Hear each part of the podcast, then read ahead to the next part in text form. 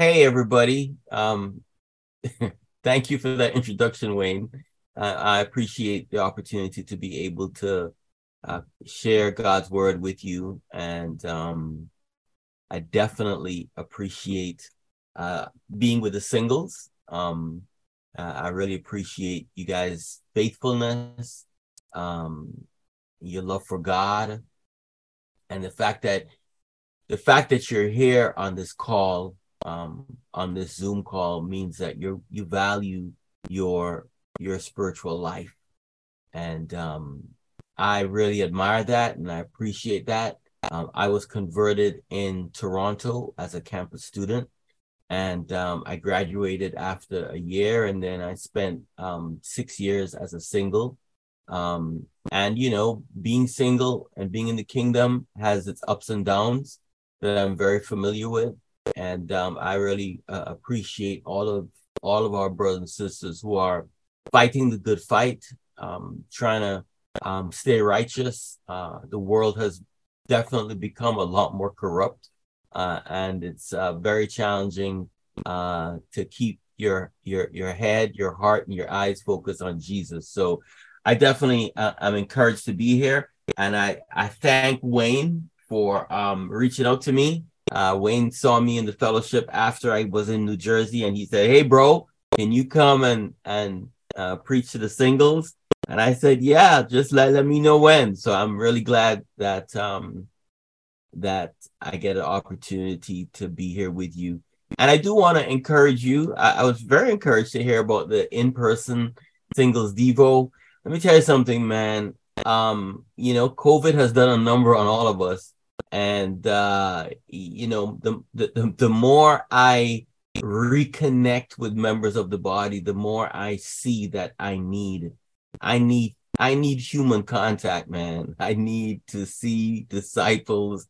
I need to be able to talk to disciples to hug disciples. And so i'm i am i'm i'm i'm all for in-person contact in-person fellowship. Um so i'm very excited about about you guys um, having your singles Devo in person.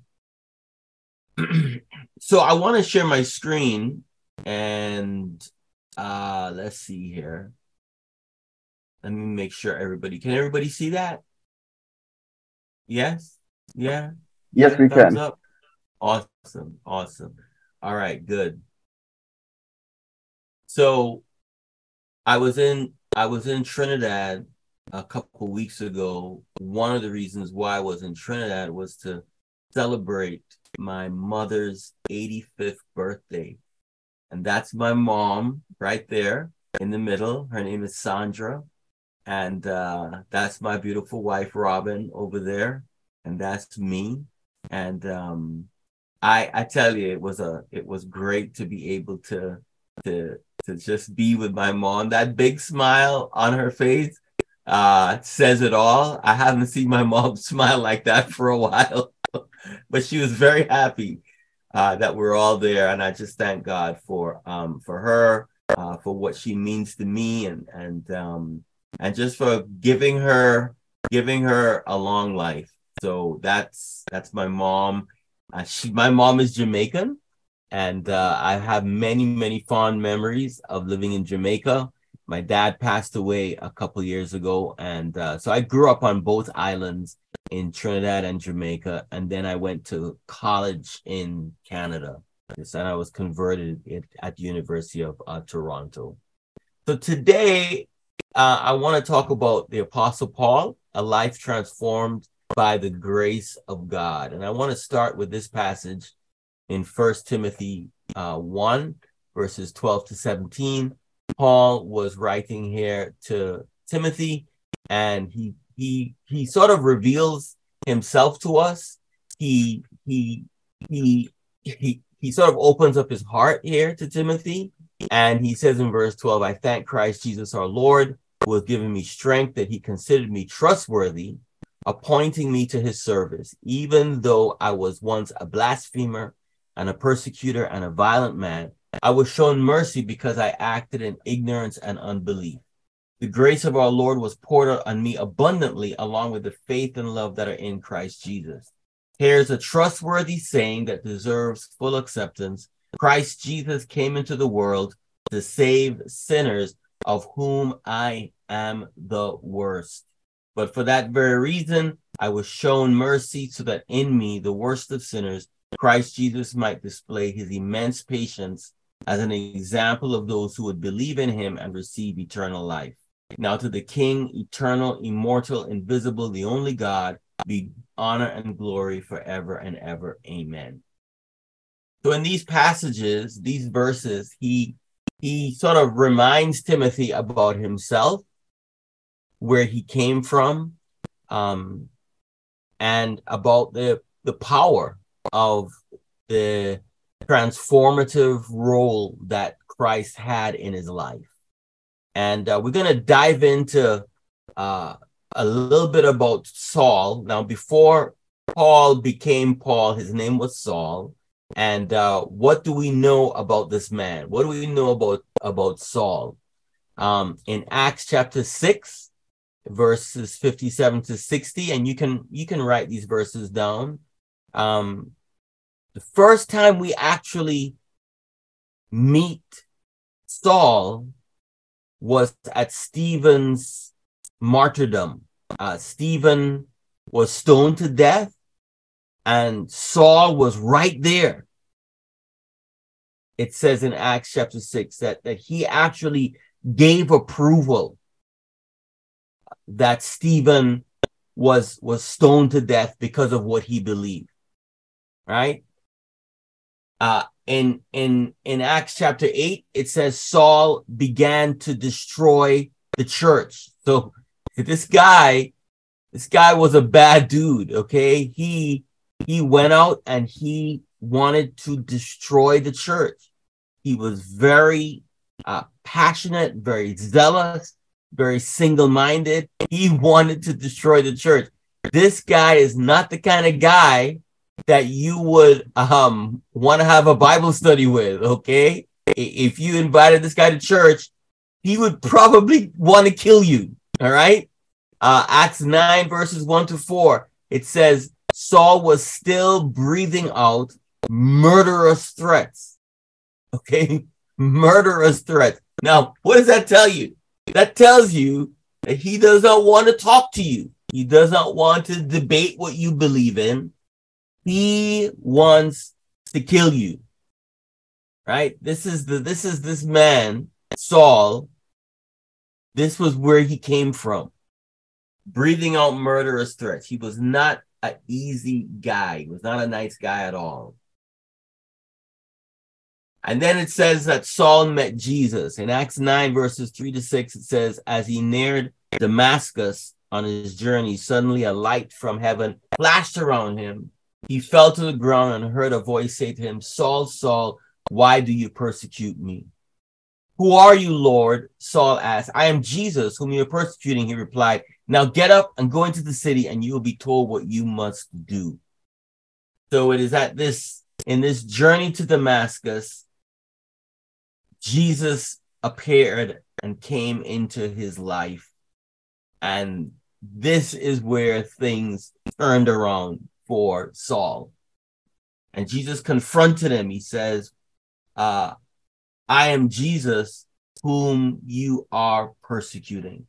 But Jesus had a plan for Saul, and his plan was to transform him, uh, to transform him uh, from being one who was violently against the church uh, to one of, if not the most passionate evangelists that the first century church knew. The Apostle Paul. Um, you you you may be aware that uh, 70% of the New Testament was written by him. This man turned this man's life was completely changed, completely turned around.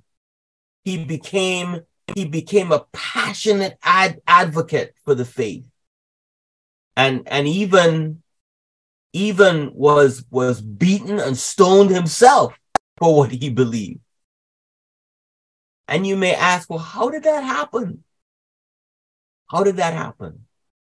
Because of the grace of God. Now, in First Timothy, the thing that you got to appreciate about Saul time and time again is that he's he was very honest about who he was. In First Timothy 1, the verse that we read earlier, he said, I was a blasphemer, a persecutor. He said, I was a violent man. He said, I was ignorant and I was an unbeliever. He, he did not sugarcoat who he was. He said, this is who I was. Right? Um, again, in Romans chapter 7, we see him again. So I find this law at work. Although I want to do good, even as right there with me. For in my inner being, I delight in God's law, but I see another law at work in me, waging war against the law of my mind and making me a prisoner of the law of sin at work within me. He says, What a wretched man I am. Who will rescue me from this body that is subject to death? Thanks be to God who delivers me through Jesus Christ our Lord. You see verse 24? I highlighted it in red for you. He says, What a wretched man I am. He didn't say, What a wretched man I was. He said, What a wretched man I am. Okay. Now, theologians go back and forth. Was he writing this about himself before he became a Christian, or was he writing this about himself after he became a Christian? I, think the text says, What a wretched man I am he understood how utterly helpless his he was in his in his body. The sinful nature is nothing but wretchedness. And he came to terms with that about himself. He did not sugarcoat who he was in his flesh. Now, the challenge, brothers and sisters, is that we live in a world that promotes a positive self image. You know, you, you, always hear it. People always bring out their best selves. You, you know, I, I I'm amazed at how good people look on Facebook. I mean, man, some people some people look so good. It's like, man, you look like you could be in a in a magazine. People people project their best selves. When you when you talk to people, it's like this whole idea of a positive self-image. And i think there is there is need to not be self-loathing. Um i think there's a place for a positive self-image and to be to be have positive thoughts about yourself. I think that's important. But i think there is a danger that we as christians have to be aware of because because we could be blinded to the hopelessness of our own sinful condition um, you know, good looks cannot improve my standing in in the realm in the spiritual realm. Um, no matter how many degrees I have, no matter how intelligent I am, they, they cannot improve my spiritual condition. My, my talents and my abilities cannot improve my spiritual condition. Um, if if Paul says, "What a wretched man I am," I need to be able to acknowledge that about myself that in my sinful nature, yes, I am a wretch, that there's nothing good in me. That's the that's the spiritual reality that I that I have to wrestle with and I have to deal with and have to come to terms with. And this is what Paul is saying about himself. And he's not shying away from, from it with uh, Timothy. He says, I was a blasphemer, I was a persecutor, I was a violent man. And I, I think we just got to be honest about what the scriptures have have said about who we are as human beings. We have we have we have missed the mark. We are we are wretched. We are rebellious. We are prideful. We don't want to have anything to do with God. That's who we are, brothers and sisters. And the sooner we come to terms with that, the, the more, the sooner we'll see just the awesome grace of God that He has poured out on us. So my question is, if a man like Paul came to church on Sunday, what kind of reception would we give him? If if Paul, if a guy called Paul, let's say Wayne, if you found out that Wayne was a murderer, you discovered Wayne was a murderer and a violent man, how would you treat Wayne? You know, if this guy came to church to me, I, I think we would we would run away from from him. We'd be like, man, this guy shouldn't be at our church. He should be in jail. Um, but God gave him a different reception. And and and I think I think this is important for us to see that not only did God give Paul a, a Saul a different reception, God also gave us a different reception as well. Look, what did what did Paul say that Christ, what kind of impact did Christ have on him? He said, I thank Christ Jesus our Lord, who has given me strength. He considered me trustworthy, appointing me to his service. So he gives full credit to Jesus. He says, he said that Christ considered him trustworthy. A lot of times we struggle with, man, can I trust God? Um, can I can I trust God in this? Can I trust God in that? The question really is, can God trust us? Mean, you know, the fact that of all the of all the people in New Jersey or all over the world that God could have chose to hear his message, he chose us.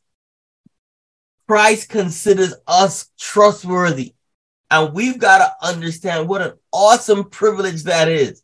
That he looked at us in, in our wretched state and he said, I'm going to entrust this message of the gospel to Sean, to, to Wayne, to other brothers and sisters on this call. I'm going to entrust the gospel to you. He considered us trustworthy. And that's a great honor for us to feel. What did Paul say he received from Christ? He said, The grace of our Lord was poured out on me abundantly, along with the faith and love that are in Christ Jesus. So he's saying, Look, man, this is who I was. And the God poured out grace on me abundantly. Man, I was awash with grace. I was drowning in grace. And not only that, but but Christ had faith in me and Christ poured out love. And these are the things that transformed Paul's heart. God's grace. God looking beyond his past. God having faith in a person who, who under normal circumstances, you, you just absolutely shouldn't believe that Paul would that Saul would would be would would have any benefit for the for the first century church. And love. Because Saul in his flesh was unlovable. You want to run from this man. But Christ loved him. And if you read his story in the book of Acts, you'd see other disciples had to learn to love this unlovable man.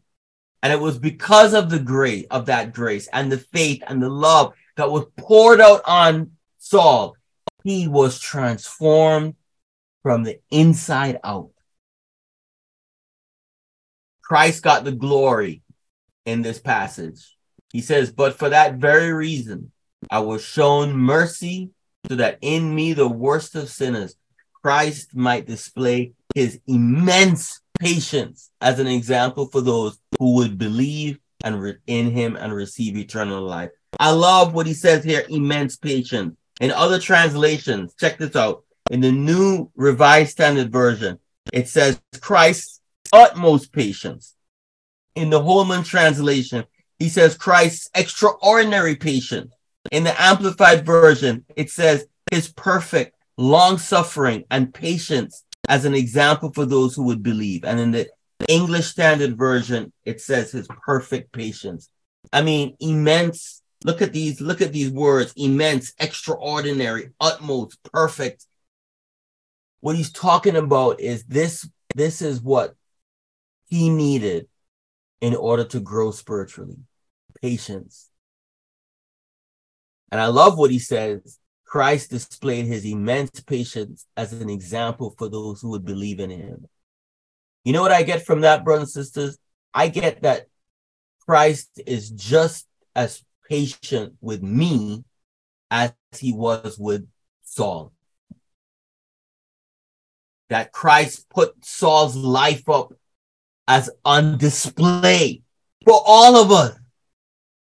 And I think one of the things that short circuits our spiritual growth is that we fail and we mess up and we get discouraged.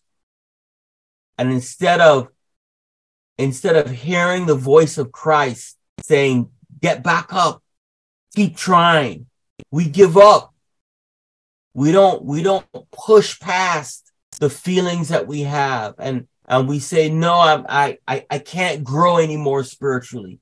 I, I, I, I, I've reached my spiritual plateau. Not true. Can't be true. We have the Holy Spirit in us and we were called to be transformed into the likeness of Jesus. All of us, all of us can be transformed into the likeness of Christ, but it's going to take a lot of failures, okay? But it's going to take a lot of getting back up again. And and the motivation that we should all feel is that we have we have a Lord who is immensely patient with us. Christ does not give up on us. People may give up on you, but Christ will never ever ever give up on you. No matter how many times you fall, no matter how many times you failed, the scriptures say that he is immensely patient with us. And how do you prove that? The transform it, the transformation of Saul's life. Man, that man needed a lot of patience in order to get to where he needed to get. And and you gotta love what you gotta love what Paul says, Now to the King, eternal, immortal, invisible, the only God, be glory, honor forever and ever. And I think that's, I, I think that the reason why Christ gets the glory is because Paul realized who he was. He realized how utterly sinful he was. He is the worst of sinners. And the only person who could lift him up was Jesus Christ. And and un- until we grasp this concept that the only hope we have is Jesus, that the only that the, uh, our our our personal growth and spiritual maturation hinges upon the grace and mercy of Jesus. Only when we get that in our minds, it has nothing to do with our talent. It has nothing to do with our degrees. It has nothing to do with our physical ability. Only if you take yourself off out of the equation will you acknowledge Jesus getting the glory. And that's what Paul is saying. Now to the King, eternal, immortal, invisible, the only God, be glory, honor, and glory forever and ever. He was just so blown away that he could be who he was, especially because of where he came from, he said, only God gets the credit, not me. Not me, not my talent, not my ability. All that stuff is garbage. The only person who transformed my life, this is what Paul is saying, and he's communicating this in, in to Timothy, is Jesus. And this Jesus who transformed me, he's telling Timothy, is the same Jesus who can transform you. That's the message that I get in First Timothy 1 um, 12 to 17. And so the question that we have to wrestle with is, you know, we talked about how Paul, how Jesus gave him strength. He considered him trustworthy. He poured out grace. He poured out uh, his grace and faith and love. We, we talked about all of that. That's what he said. My question is, did Christ give us anything less than he gave Paul? I mean, the answer to that is clearly no. The same grace that was poured out on Paul, brothers and sisters, was poured out on us abundantly. The same love that Paul received, we've received it. The same patience that was shown to Paul, Christ has shown us and continues to show us. And So my message to you is this that Jesus, whose spirit lives in you, is continuing to do his work of transformation in your heart. Hear me loud and clear. Jesus is not finished with any of us. He's not finished with any of us. And I just want us to fix our eyes on him, to continue to believe in him, and to continue to give our lives over to him again and again and again for him to work his grace in our lives so we can be transformed into instruments that he can be used. Amen. And that is my lesson about the transformative power of God's grace. And that grace is at work in all of us.